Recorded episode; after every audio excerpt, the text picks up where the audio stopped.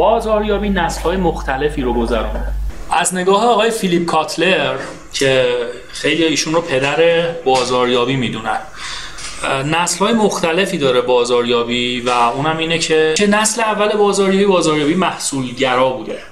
یعنی تمرکز بازاریاب ها و شرکت ها بر این بوده که محصولات بهتری رو تولید کنن یا با قیمت پایینتری یا تولید انبوه داشته باشن یا مسائلی از این قبیل.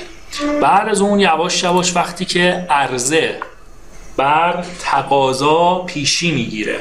یعنی محصولات بیشتری وجود داشته و مردم یواش یواش قابلیت انتخاب پیدا کردن اتفاقی که میفته مشتریان می‌تونستن بین یه سری چیزایی انتخاب کنن.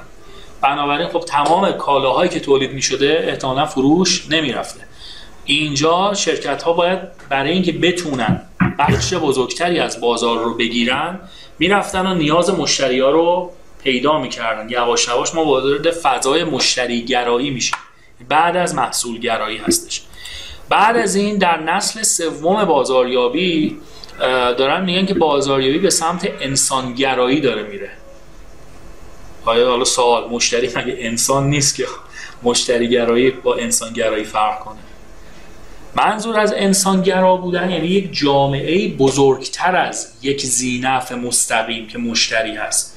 مشتری پول رو میده چه چیزی می‌خواد؟ یه محصول می‌گیره. از اون محصول رضایت می‌خواد. رضایت یعنی ارزشی که دریافت می‌کنه به نسبت هزینه‌ای که پرداخت می‌کنه بیشتر باشه. این اگه بیشتر باشه رضایت حاصل میشه. بنابراین مشتری همین رو می‌خواد کارش را بیفته به این ولی آیا مثلا من نوعی اگه مثلا یه ماشینی می‌خوام که خیلی هم مثل کشتی باشه و صدی سی هم به سوزونه خیلی هم لذت ببرم آیا این انسانیه؟ این اخلاقیه؟ با این آلودگی هوا با این شرایط با نمی‌دونم آلودگی صوتی و هزار تا مسئله دیگه؟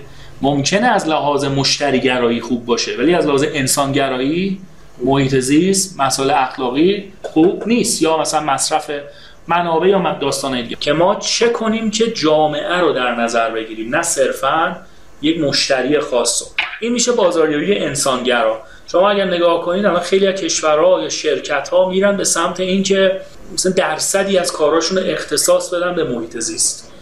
یا مثلا ما اصلا یه ژانر کارآفرینی داریم به نام کارآفرینی اجتماعی. یعنی اصلا شرکت تأسیس میشه که خدماتی رو به گروه های خاصی که مشکل دارن بده. یا مثلا محیط زیست. یعنی شرکت شرکت اقتصادی کار می‌کنه ام پول در میاره اما نتیجه اون پوله برای موزل اجتماعی زیست محیطی قراره. مثلا محک تو ایران یکی از معروفترین کسب و کارهای اجتماعی حساب میشه. خیلی در دنیا ما خیلی نمونه های زیادی داریم. مثلا یه بانکی که فقط به خانم های سرپرست خانوار و ضعیف وام میده. فقط در اینا در مناطق روستایی که بتونن اشتغال زایی داشته باشن. بنابراین نگاه انسانی تر میاد در نسل سوم مطرح میشه. نسل چهارم و دوره آقای فیلیپ کاتر میاد مطرح می‌کنه. این کتابش هم مال فکر دو ساله میشه.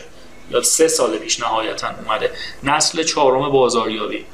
جدیدترین دیدگاهی هستش که وجود داره. و داره میگه که بحث اصلا جوامع انسانی یه طرف. اونو الان ما داریم می‌بریم به سمت فضای اینترنت.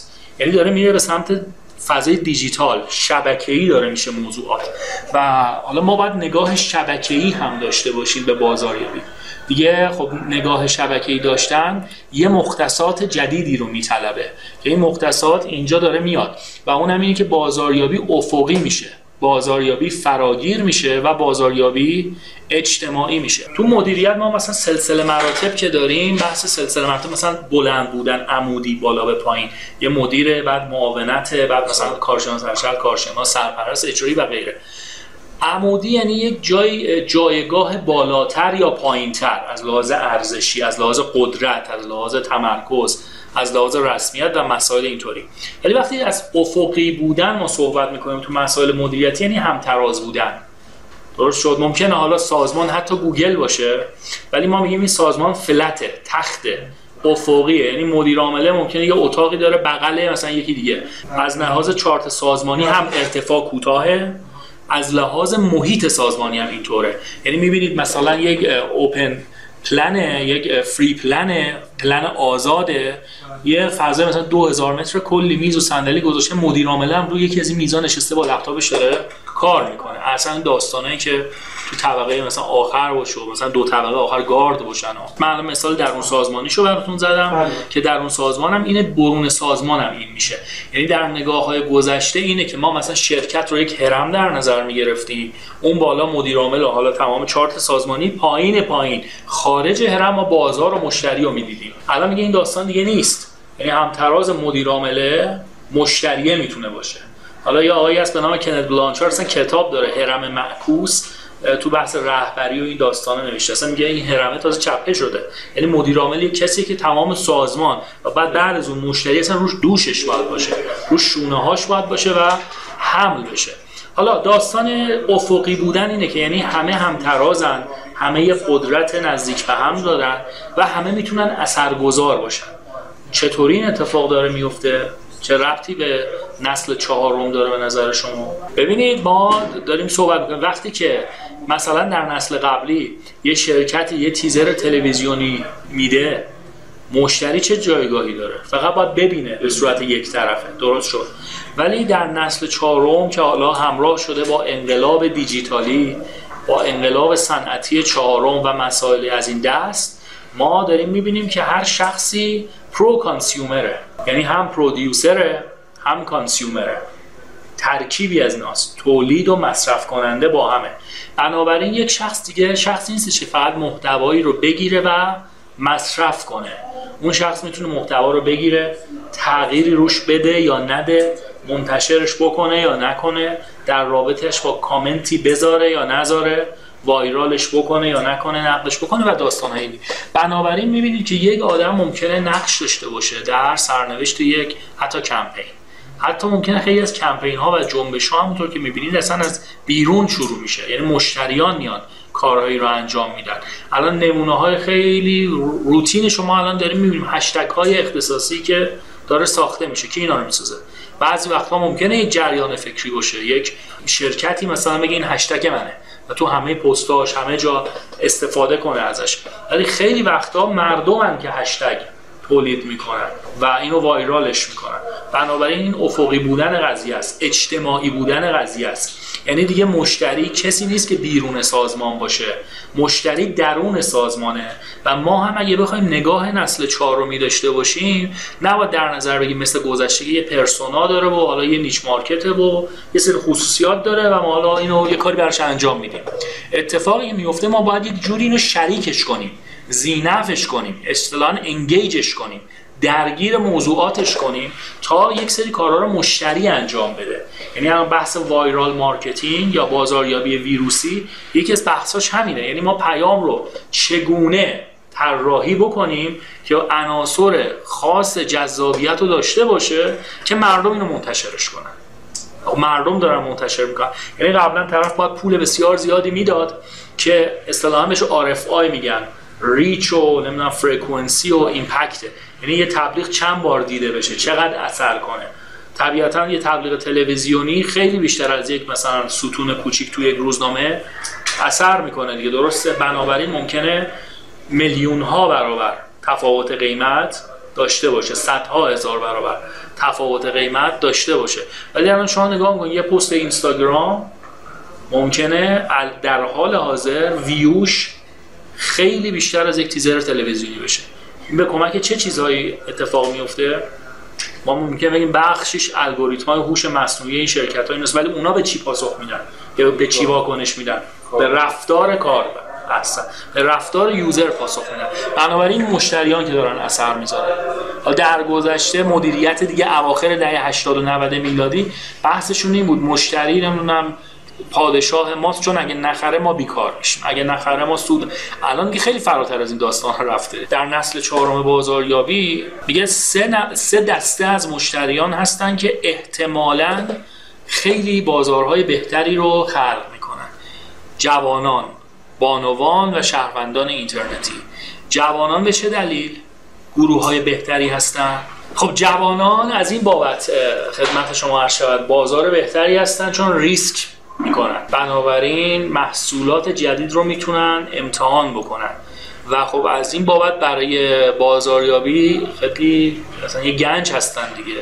یعنی ما محصول جدید که لانچ می‌کنیم می‌تونه بخشی از هزینه های سربار رو بگیره یا بالاخره به دلیل همون استفاده از تکنولوژی یا انرژی که گفتن دوستان این می‌تونه خیلی سریعتر وایرال بشه. خانم ها هم خرید زیادتر میرن هم فرایند خرید و اجتماعی انجام میدن. یعنی فراینده خیلی براشون مهمه. آیون نه هدف مهمه. یه چیزی بخرن تموم بشه بره. حتی زیاد اذیت هم ممکنه بشن خیلی موقع خرید. ولی خانم ها نه از همون فراینده لذت می‌برن. مثلا چند ساعت ممکنه بره. نهاد می‌بینی یه خودکار گرفت یه دفعه 11 شال یوروسه ولی اصلا احساس نمی‌کنه زمانش پرت رفته. چرا؟ چون یک فرایند اجتماعیه. احتمالا با چند تا دوستاش میره صحبت می‌کنن.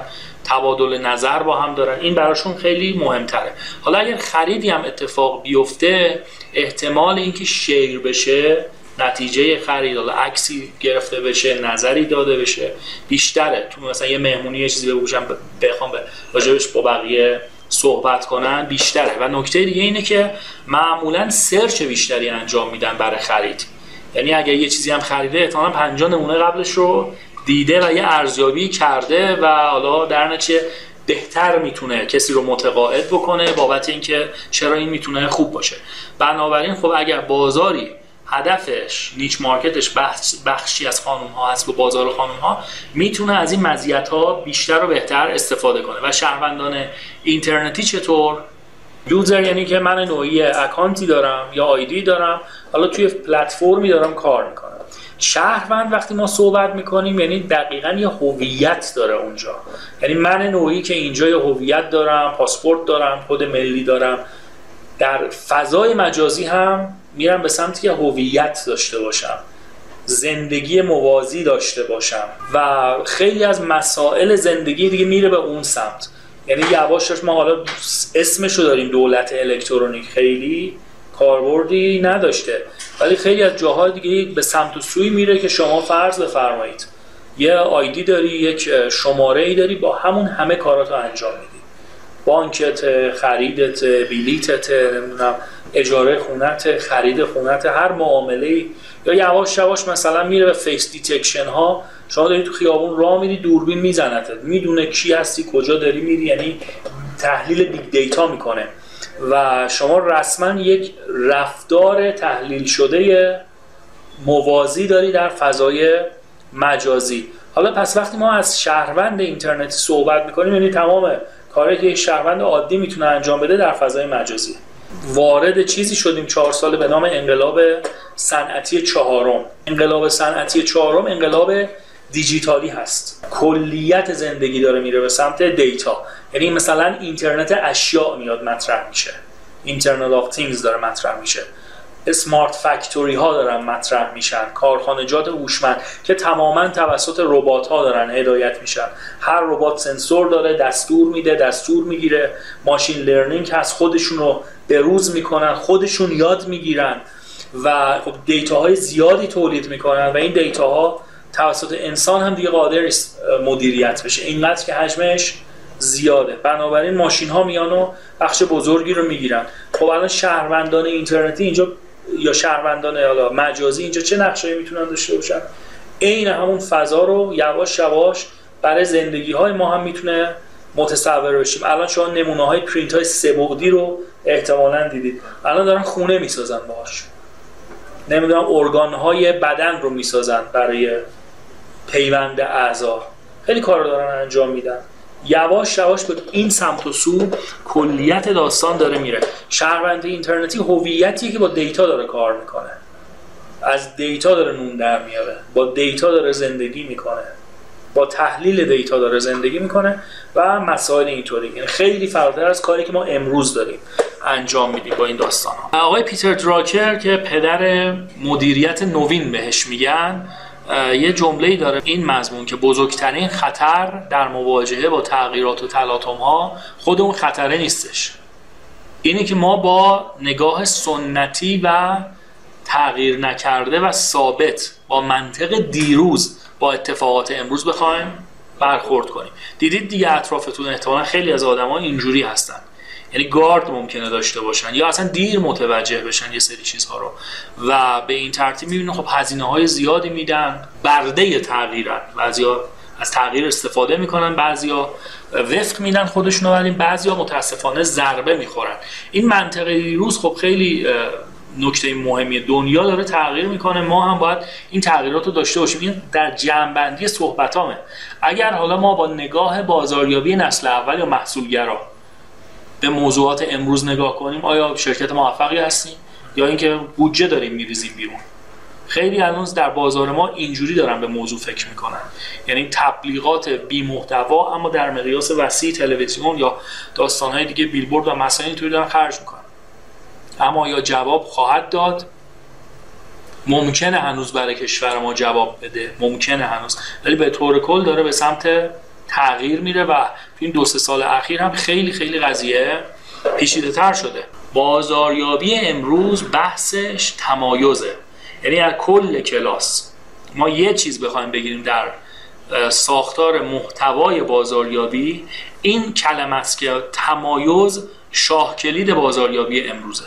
حالا ما خیلی صحبت می‌کنیم راجع انواع استراتژی های مختلف در قیمت گذاری، توسعه محصول و هزاران هزار بحث دیگه. اما تمام اینا حول یک مفهوم میچرخه.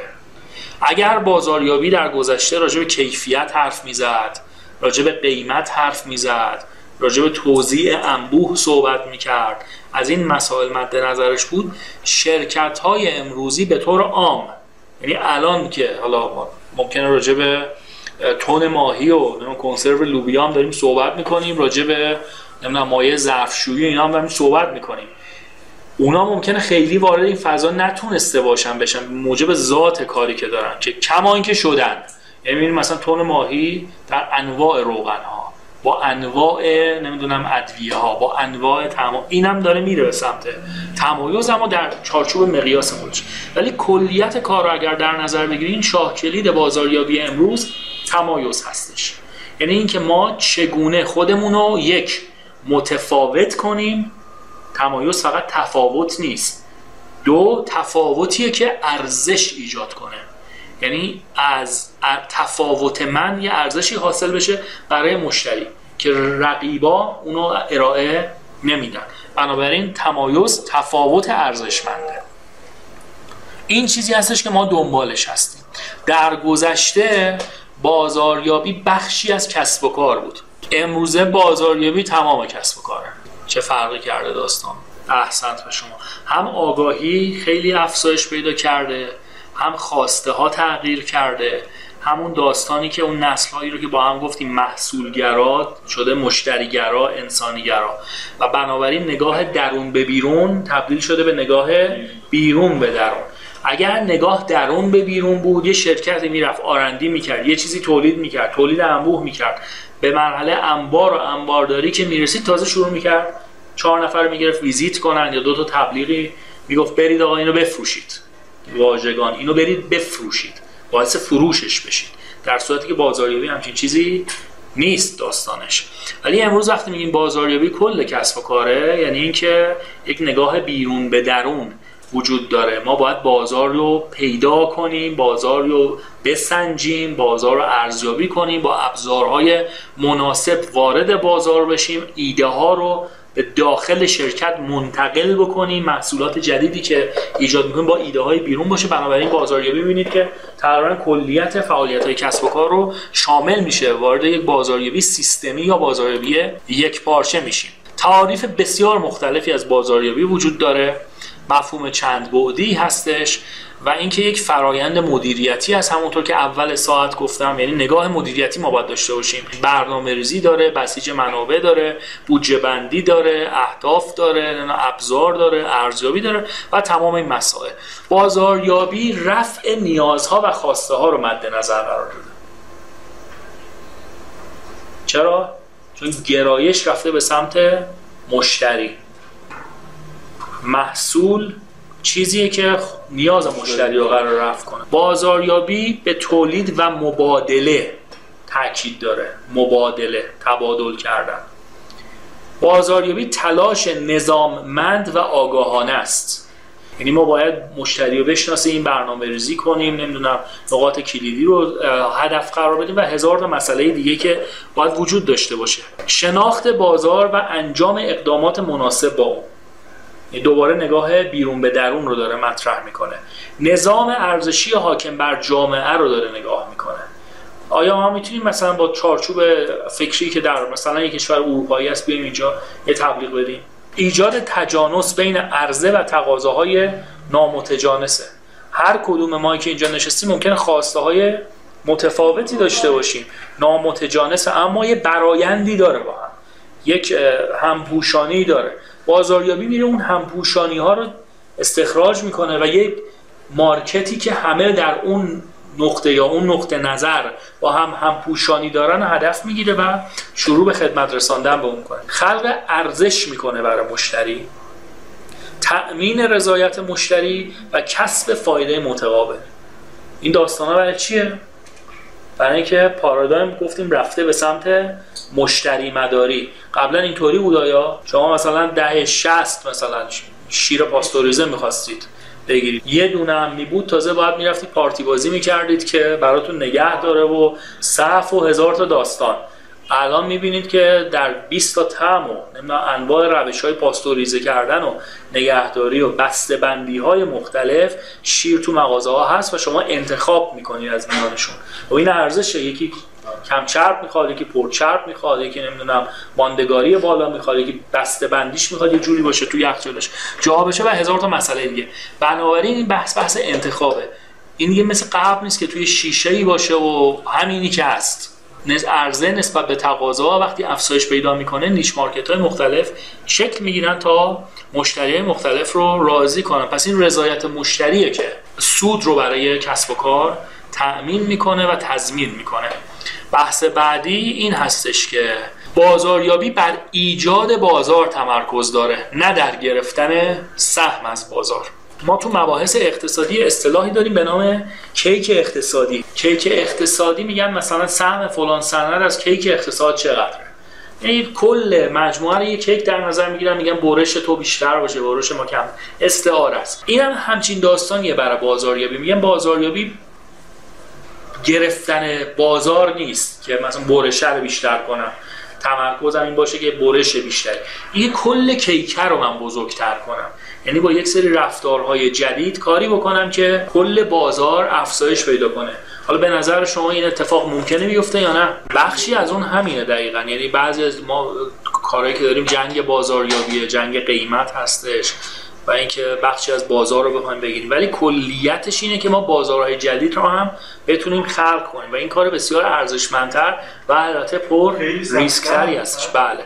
یعنی شما الان نگاه کنید مثلا به نظر شما 20 سال پیش اگه می‌گفتن یک شغلی هستش که شما چیزی تو کامپیوترت باز می‌کنی و یه فضایی بعد ملت خودشون رو می‌کشن که یه کلمه اون تو فضا بزن لینک اول بیان بالا.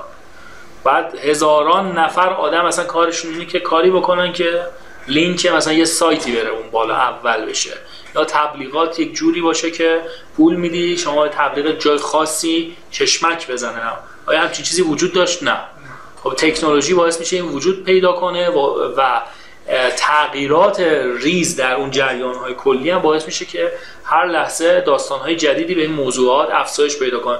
ممکنه مثلا شغلی مثل شکار موش در خیلی از کشورها از بین رفته باشه ولی هزاران شغل در چارچوب مثلا SEO یا digital marketing یا داستان اینجوری اضافه شده به موضوعات. یعنی هر زمانه ای که شرط خاص خودشو داره و بازاریابی کمک می‌کنه که این زمانه های جدید ارزش های جدید رو خلق کنه. کما اینکه از اقتصاددان های خیلی بزرگ در دهه 80 میلادی می‌گفت که اقتصاد همینه تهش همینه. و خیلی جالب هر زمانی که میگه تایشنه به همون همون زمانیه که باید تغییرات اساسی اتفاق بیفته. میانگین 100 ساله جهان رو گرفته بودن رشد بازار و جی دی پی اینا گفته بودن 2 درصده. جی دی پی هم که می‌دونی تولید ناخالص داخلی یعنی هر چیزی که در یه مملکتی تولید میشه. خب دو تا جنگ جهانی ما داشتیم. ده ها صدها جنگ کوچیک داشتیم. اینا همه مهمات بوده تولید می‌شده خرابی بوده بازسازی بوده. اون همه پیشرفت و هواپیما به ساز و تلویزیون و آدم بفرست ماه و همه این داستان ها میانگین 100 ساله شده دو درصد. بعد می‌گفتن اصلا دیگه امکان پذیر نیست بیشتر از این. آیا امکان پذیر نیست؟ الان نمی‌بینیم ما مثلا چیزایی مثل تسلا و اسپیس ایکس و آمازون و گوگل و مایکروسافت و اپل و این داستان ها یعنی فضای خدمت شما هر شاید کوکاکولا و مکدونالد و اینا راست میگه. چند میلیارد آدم می‌خوان مکدونالد هی بخورن. چند میلیارد می‌خوان هی ماشین سوار اینا گذشته ولی فضاهای جدیدی داره. اضافه میشه که کار بازاریابی هم گسترش بازار بر مبنای اونه. حتی برای ماشین هم همینه. یعنی ماشین یه وسیله بود که قبلا چهار تا چرخش راه می‌رفت اما الان یه ماشین همچین چیزی تعریفش نیست. ماشین اصلا آیتیه یعنی الان ماشین های جدید با هوش کسب و کار بی آی نمی‌دونم تحلیل رفتار و دیتایی که دارن مثلا الگوی رانندگی یه شخص رو در میارن. بعد این الگوی رانندگی رو ممکنه بردارن بدن به یه شرکت بیمه که بگن این طرف پر ریسکه یا کم ریسکه. و شرکت های بیمه حاضرن پول بسیار زیادی بابت این موضوع بدن. الان خیلی از شرکت ها مثلا جنرال موتورز دیگه به فکر این افتاده که چرا ما مثلا دیتا رو بخوایم بفروشیم که بعدا مثلا بخوایم متهم بشیم که رازداری نکردیم. خودمون بیمه می‌زنیم. چرا ما یه ماشین تولید کنیم یه بار بفروشیم بعد یه شرکت بیمه 20 سال حق بیمه بگیره؟ ما که داریم دیتا لحظه ای تولید می‌کنیم. چقدر گاز دادی؟ چقدر ترمز شدید گرفتی؟ میانگین مصرف چی بود؟ کدوم مسیرها رو رفتی؟ باد چرخات چجوری؟ هر روز ایمیل می‌کنی وضعیت health checkup ماشین رو برای طرف داره میگه. این همه data. خب ما چرا خودمون از این استفاده نکنیم؟ و الان اینا اصلا دارن میرن به سمت شرکت هایی که بشن شرکت های IT یعنی ماشین و تخته و فولاد و اینا نیستن. داره می‌بینه اگه من یک دلار تو ماشین هزینه می‌کردم ده سنت سود می‌کردم.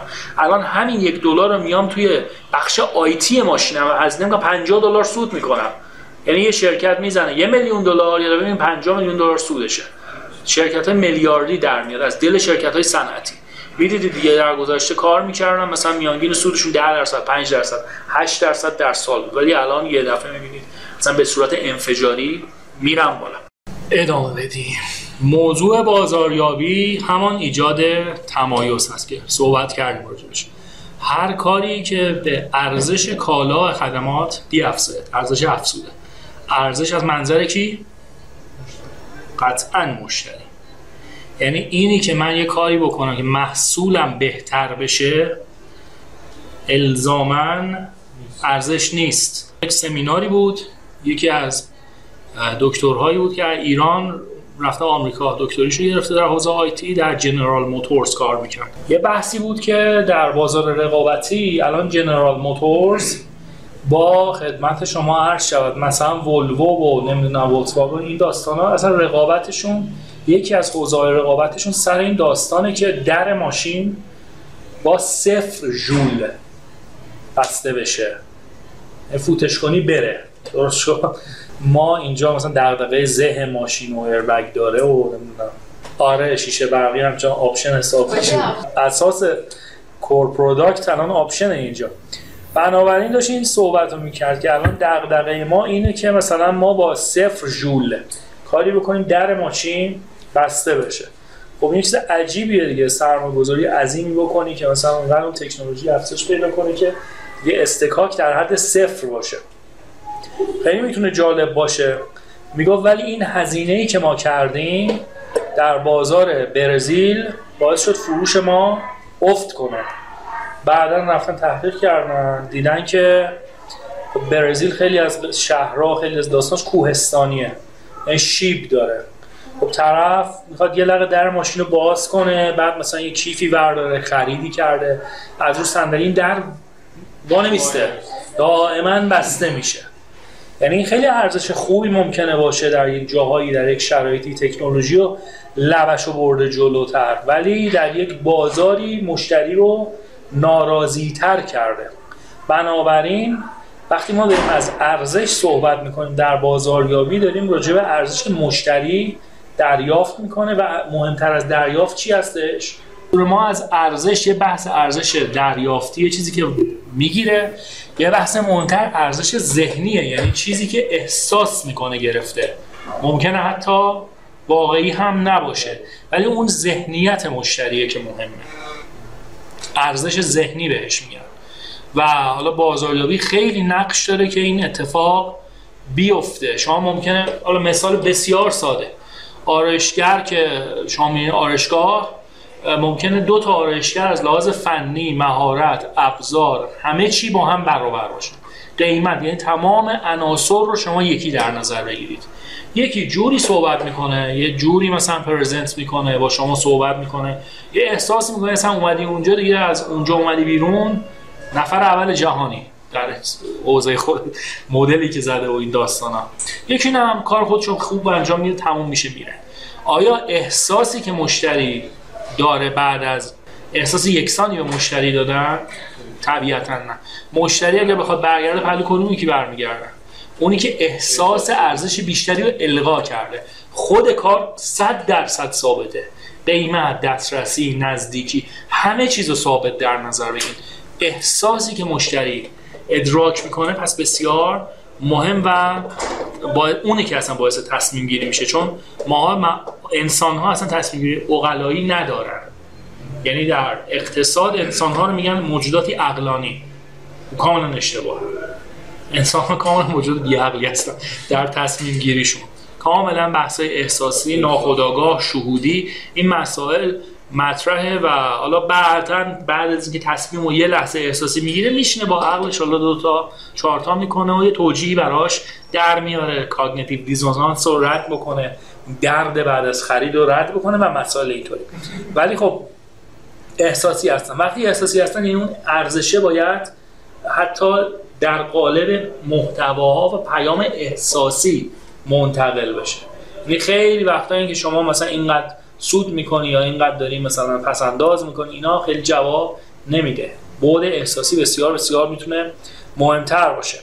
صرفا بازاریابی بازگو کردن ارزش محصول نیست بلکه عبارت است از ابداع مهارت طراحی تولید هنر قیمت گذاری ترویج و فروش مجموعه از اینا. کار بازاریابی فروش محصول و خدمت به مقدار بیشتر در دفعات بیشتر و با قیمت بالاتره. این تعریفی که آقای زیمل از بازاریابی میده مدیر, مدیر بازاریابی سابق کوکاکولا بوده. یعنی کار بازاری مقدار بیشتر دفعات بیشتر قیمت بیشتر. شما مثلا چرا بقالی دارید. کاری بکنید. در این محله که دارید ساپورت می‌کنید تحت پوشش قرار دادید طرف اگه میاد مثلا هفته یه بار 500 هزار تومان خرید می‌کنه بشه هفته دو بار هر مرتبه مثلا 400 هزار تومان. مجموعش افزایش پیدا کنه. تعدادش افزایش پیدا کنه. حجمش افزایش پیدا کنه. از جای دیگه ای نره بخره. محصولات مکمل بدید. بعد داستان دیگه. حالا بقاله که محصول خودشو نداره ولی خیلی محصول خودشونو دارن. یعنی شما یه فست فود رو در نظر بگیرید. ماهی یه بار پیتزا می‌گیره از شما. کلا ماهی مثلا چهار بار پیتزا می‌گیره. هفته یه بار. کاری کنیم بشه ماهی دو بار. یه پیتزا می‌گیره یه پیتزا و نمی‌دونم سیب زمینی و آتشخالات مخلفات اطرافش. و داستانهای اینجوری حجم افزایش پیدا بکنه. بنابراین میشه کار بازاریابی. نمی‌دونم اگر مثلا شخص در هر دو ماه میره سرمونی کاری بکنی که هر یه ماه بره. مثلا یه ماه هر دو هفته یه بار یه سری مثلا خدماتی هم شما بهش بدی مثلا کارهای فوری انجام بدی. یعنی در هر حوزه می‌تونه این قضیه اتفاق بیفته. تعداد دفعات بیشتر خرید بیشتر و قیمت بالاتر. و قیمت بالاتر منظوری نیستش که ما قیمت رو بالا بریم چون تو ایران همچین چیزی دهه تورم باعث میشه قیمت بره بالا. نه. حجم خرید طرف. شرط ثابت آره. افزایش پیدا کنه. یه تعریفی از بازاری مستقیمه که داره میگه که پیام رساندن پیام مناسب از طریق رسانه مناسب به مخاطب مناسب. یعنی ما باید این سه بخش رو در نظر بگیریم. حالا اگه فروشمون کمه یا موفق نیستیم احتمالا یکی از اینا می‌تونه مشکل داشته باشه. یعنی من مش... مخاطبم رو درست انتخاب نکردم. پس ما باید در نظر بگیریم رسانه درست مخاطب درست پیام درست. حالا فرض بفرمایید یک مثلا شما می‌خواید کار خدمات حقوقی انجام می‌دید. برای مثلا چه می‌دونم صادرات و واردات گمرک و این داستان ها آیا اینکه مثلا در اینستاگرام تبلیغ بدین یه دونه از این اینفلوئنسر خوشگلا بیان برای شما؟ یه چیزی بگه و قری بده و نه استوری کنه این داستان ها فایده داره. نه پیامش نه مخاطبش. مخاطب اون مخاطب شماست نه رسانهش رسانه درستیه. نه طبیعتا پیامی که اون میده. مثلا وجاهت کار تخصصی شما رو داره. ولی احتمالا مثلا یه وبسایت تخصصی داشته باشید و مثلا خیلی رو سوش کار بکنید و کسی که دنبال مثلا صادرات واردات یه سرچ می‌کنه پیداتون کنه چهار تا مقاله درست بخونه بیشتر اقنا میشه متقاعد میشه که از خدمات شما استفاده کنه. طبیعتا یه دونه فست فودی هم که می‌خواد تبلیغ بکنه احتمالا خیلی شاید جایز نباشه. مثلا بره آره با یه دکتر متخصص تغذیه صحبت کنه. آره مثلا. محمد هاداگ مثلا شعبه فلان خوبه. من دقت کردم روغنش مثلا خوبه کالری که نه از این اینفلوئنسر چیزا بیاره که مثلا دهنو مثل راز وقا دیدی؟ تمساه میاد مثلا یک گوزنا می‌گیره اونجوری یه همبرگر شش طبقه رو ببره تو که اصلا تا دو روز از غذا خوردن بیفتید شما وقتی نگاش می‌کنید بعد بگی که آره اینجا مثلا کد تخفیف هم داره page من رو بگی. آره اینجوری. داستان. حالا اینم درست نیست ولی بالاخره رسانه‌ش حداقل درسته.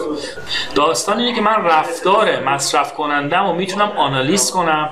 این بابا چقدر خرید کرده چه زمانهایی خرید کرده. چه چیزهایی رو خریده و یک database کامل من از اون دارم. فرض کنید یه business هست داره تبلیغ میده. داره مثلا یه خاروبار فروشی. اصلا یه فروشگاه سنتی هم در نظر بگیر مثل این مال ها فروشگاه های زنجیره من رفتم اونجا خرید کردم تلفن منو داره. یعنی دیگه اصلا دیتا میتا و این داستان اینترنتی و ترک و وبسایت اینا رو کردم. من رفتم خرید کردم آمار خرید منو داره. چیا خریدم کی خریدم هر دو هفته رفتم خریدم یا هر مثلا سه روز رفتم خریدم. درست شد. اگر دیتایی وجود نداشته باشه ممکنه بیاد بگه این محله اینقدر جمعیتشه اینجوریه. من الان می‌خوام فروشم افزایش پیدا کنه. چیکار کنم؟ یه اسمس بزنم. این سه روز مثلا تخفیف فلان یا روغن بهمان تبلیغ تخفیف یا گوشت نمی‌دونم گوسفندی اینجوری و اونجوری. خب. این هیچ کاری همه می‌کنه. ولی یه حالت دیگه اینه که من بیام مشتریامو دستبندی کنم بر اساس رفتاری که دارن. رفتاره چیه؟ کدوم ها کمتر از هر ده روز یا هر هفته یک بار به ما مراجعه می‌کنن و خریدشون زیر دیویس هزار تومنه. بنابراین به اینا میگم اگر تا دو روز آینده اسمس اینجوری میشه دو روز آینده بالای 400 هزار تومن خرید کنید ده درصد تخفیف اضافه. ولی یکی از هر مثلا سی روز یه بار میاد دو میلیون تومن خرید می‌کنه. به این چی باید بگم؟ آیا باید بگم مثلا دو میلیون بشه دو نه باید احتمالا به این بگم اگر مثلا توی هفته آینده داریم یا یه خرید چیز بکنی خریده بالا درصده بالا ممکنه بگم که مثلا یه محصول خاص هم اشانتیومی تفاوت داره. تفاوت از رو چیه؟ از رو دیتا و الگوی خرید اینا. بنابراین بسیاری از پیام های بازاریابی امروز بیش از اون که از خلاقیت و این امروز که میگم امروز و آینده. و هر چی میره آینده بیشتر میشه. بیش از اون که از رو خلاقیت و شعار جذاب و این داستان در بیاد از روی دیتا ها و رفتار احسن کاربران و مصرف کننده در میاد. خیلی هم اتفاقا می‌تونه بر سربخشی این تصمیم ها بیشتر باشه اصطلاحا تصمیمات داده محورن. من دارم دیگه الگو مشخصه. وارد فضایی شدیم ما که عاقلانه ترین جوابی که من به شما می‌تونم همیشه بدم اینه که بستگی داره. عمومیتی نداره. یه چیزی که بیشتر جواب بده است اون بیشتر جواب بده هم باز به اون جامعه و محیط بستگی داره. یعنی بیشتر جواب بده تهران با یه شهر دیگه ایران با یه کشور دیگه یا حتی دو تا محله تهران با هم دیگه متفاوته. بنابراین بستگی به اون جامعه هدف ما داره. ولی نکته اساسی این کلیتی رو بخوام به شما بدم. بازاریابی مثلا محصول یا با بازاریابی خدمات زمین تا آسمون متفاوته. بنابراین تمرکز رو بازاریابی خدمات یه روی چیزایی می‌تونه باشه. رو محصولات یه چیزایی ممکنه باشه. رو ارزش افزوده های هر کدوم متفاوته. بنابراین ما باید اون حوزه رو در بیاریم و بعد ببینیم که حالا برای اینها چه داستانهایی ارزشمندتر و متناسب با اون داستان داره. کلیت ما الان به سمت خدمات کل جهان داره به سمت خدمات شدن. جی دی پی جهان کلیتش 69 درصد خدماتی اقتصاد جهان. آمریکا 79 درصد خدماتیه. آمریکایی که قطب صنعت بود و تمام مسائل صنعتی و برده جلو 79 درصد اقتصادش خدماتی است اروپا متوسط 74 درصد جی دی پیش از خدمات هستش. ایران 50 و فکر می‌کنم یا 9 یا 3 یادم نمیاد. ولی نیمه بیشتر خدماتی هستش. حالا یه کشورهایی هستن که صنعتی ترن یا عقب مونده ترن کشاورزی ترن. یا داستان های دیگه. حالا به ترتیب وقتی بازار خدماتی تر میشه کلا فضای تبلیغ و بازاریابی و مفاهیم و اینا همه چیز تغییر می‌کنه و متناسب با اون فضا باید بره جلو. اهداف بازاریابی چیه دوستان؟ اولیش حد اکثر کردن مصرف. و خب یکی ممکنه بگه این خیلی غیر اخلاقیه و نمی‌دونم مصرف گرایی و از این صحبت ها ما حد اکثر مصرف مجاز رو در نظر می‌گیریم. آره بعضی چیزا اصراف تبذیر خراب کردن یه سری مسائل ما با اونش کار ولی در چارچوب اون نیازهایی که شخص داره باید بتونه به بهترین نحو ممکن نیازشون رفع بکنه. حالا مثلا سالی 15 جفت کفش نه. ولی دو جفت که نیاز طبیعی باید داشته باشه نه که هر سه سال یه جفت. یعنی اینو باید بتونه ببره بالا. حالا چطوری؟ ما مثلا در ایران یه دفعه میگیم مردم ندارن دارن. خب بازار دیگه. بازارگرایی هم گرایشه به بازار. آیا مردم ندارن داره به این سم میره. متاسفانه دهکای پایین زیادتر شدن متاسفانه. بله بازاریابی ممکنه بره به فضایی که یه محصولی رو بتونه تولید کنه که این دهکای پایین هم بتونن اون قضیه رو داشته باشن. بنابراین می‌تونه راه حلی رو در نظر بگیره. این میشه حد اکثر سازی مصرف در چارچوب مرتبط خودش. حد اکثر سازی رضایت مشتری. ارزشی که می‌گیره از هزینه ای که میده بیشتر باشه. این میشه رضایت. تعریف دیگه یه رضایت اینه که کالایی که می‌گیره مطابق با نیاز و خواستش باشه. این میشه رضایت. اینی که بگیم بهترین جنس ممکنه گرونترینه نمی‌دونم.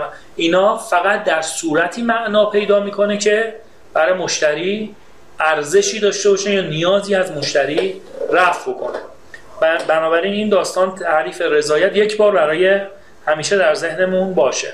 حد اکثر رساندن حق انتخاب مردم.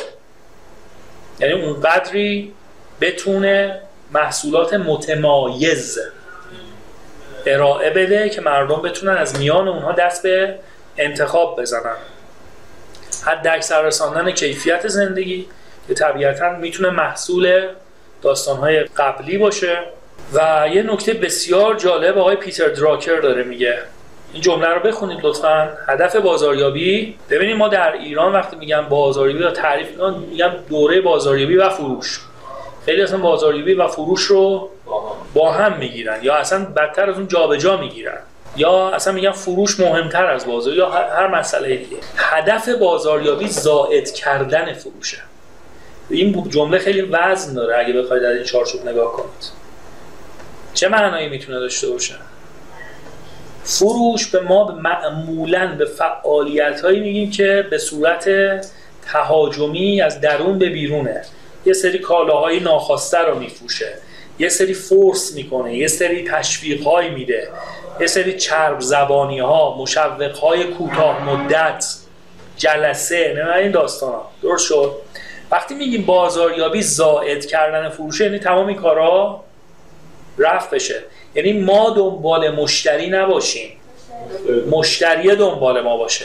چه زمانی این اتفاق میفته که مشتری دنبال ما بیاد؟ یقین حاصل کنه که رضایت حاصل می‌کنه. خب این چه زمانی اتفاق میفته یک زمانی که کالا رو بخره و رضایت داشته باشه. خب ما اگه فروش نکنیم ما از کجا می‌خواد بیاد بخره؟ نکته بعدی اینه پس این آگاهی از برند رو ما باید افزایش بدیم. آزمایش پذیری محصول رو باید افزایش بدیم. ترویج دهان به دهان رو باید افزایش بدیم. بسترهایی که بتونه یه پیام ویروسی بشه افزایش بدیم. اصطلاحا inbound marketing داشته باشیم یعنی مشتری بیاد به سمت ما و حالا ابزارهایی که در آینده بهش بیشتر اشاره می‌کنیم. تا به این ترتیب مشتری آگاهانه نه با آزمون و خطا نه شانسی بیاد و ما رو انتخاب بکنه. یعنی دادن اطلاعات کاربردی و ارزشمند در راستای تصمیم گیری مشتری می‌تونه باشه. یعنی خلق برند ارزشمند می‌تونه باشه. شما حالا مثلا فرض کنید پوله رو دارید خب؟ همین الان بگن آقا مثلا شما بخواید یه ماشین بگیرید بین بنز و مثلا یه چیز دیگه ولی با مثلا کارکرد بسیار بالاتر از بنز مدل جدیدتر. احتمالا اصلا نگاه نمی‌کنید که اون نمی‌دونم گیربکسش تکنولوژی فلان رو داره و ترمزش پهمان اصلا مشتری دنبال این چیزا نیست. 99 درصد میگن بنز. کلیت برند رو می‌بینن. اینی که حالا نمی‌دونم احتراق این چه جوریه و نمی‌دونم عمر دست تکنولوژی مثلا سیستم برقش اونجوریه و نمی‌دونم این داستان اصلا کسی دنبالش مگر کسی که واقعا دغدغه داشته باشه. ولی عموم مردم نه. به چی نگاه می‌کنن؟ کلیت برندی که اونجا وجود داره. این زائد می‌کنه دیگه کار فروش رو.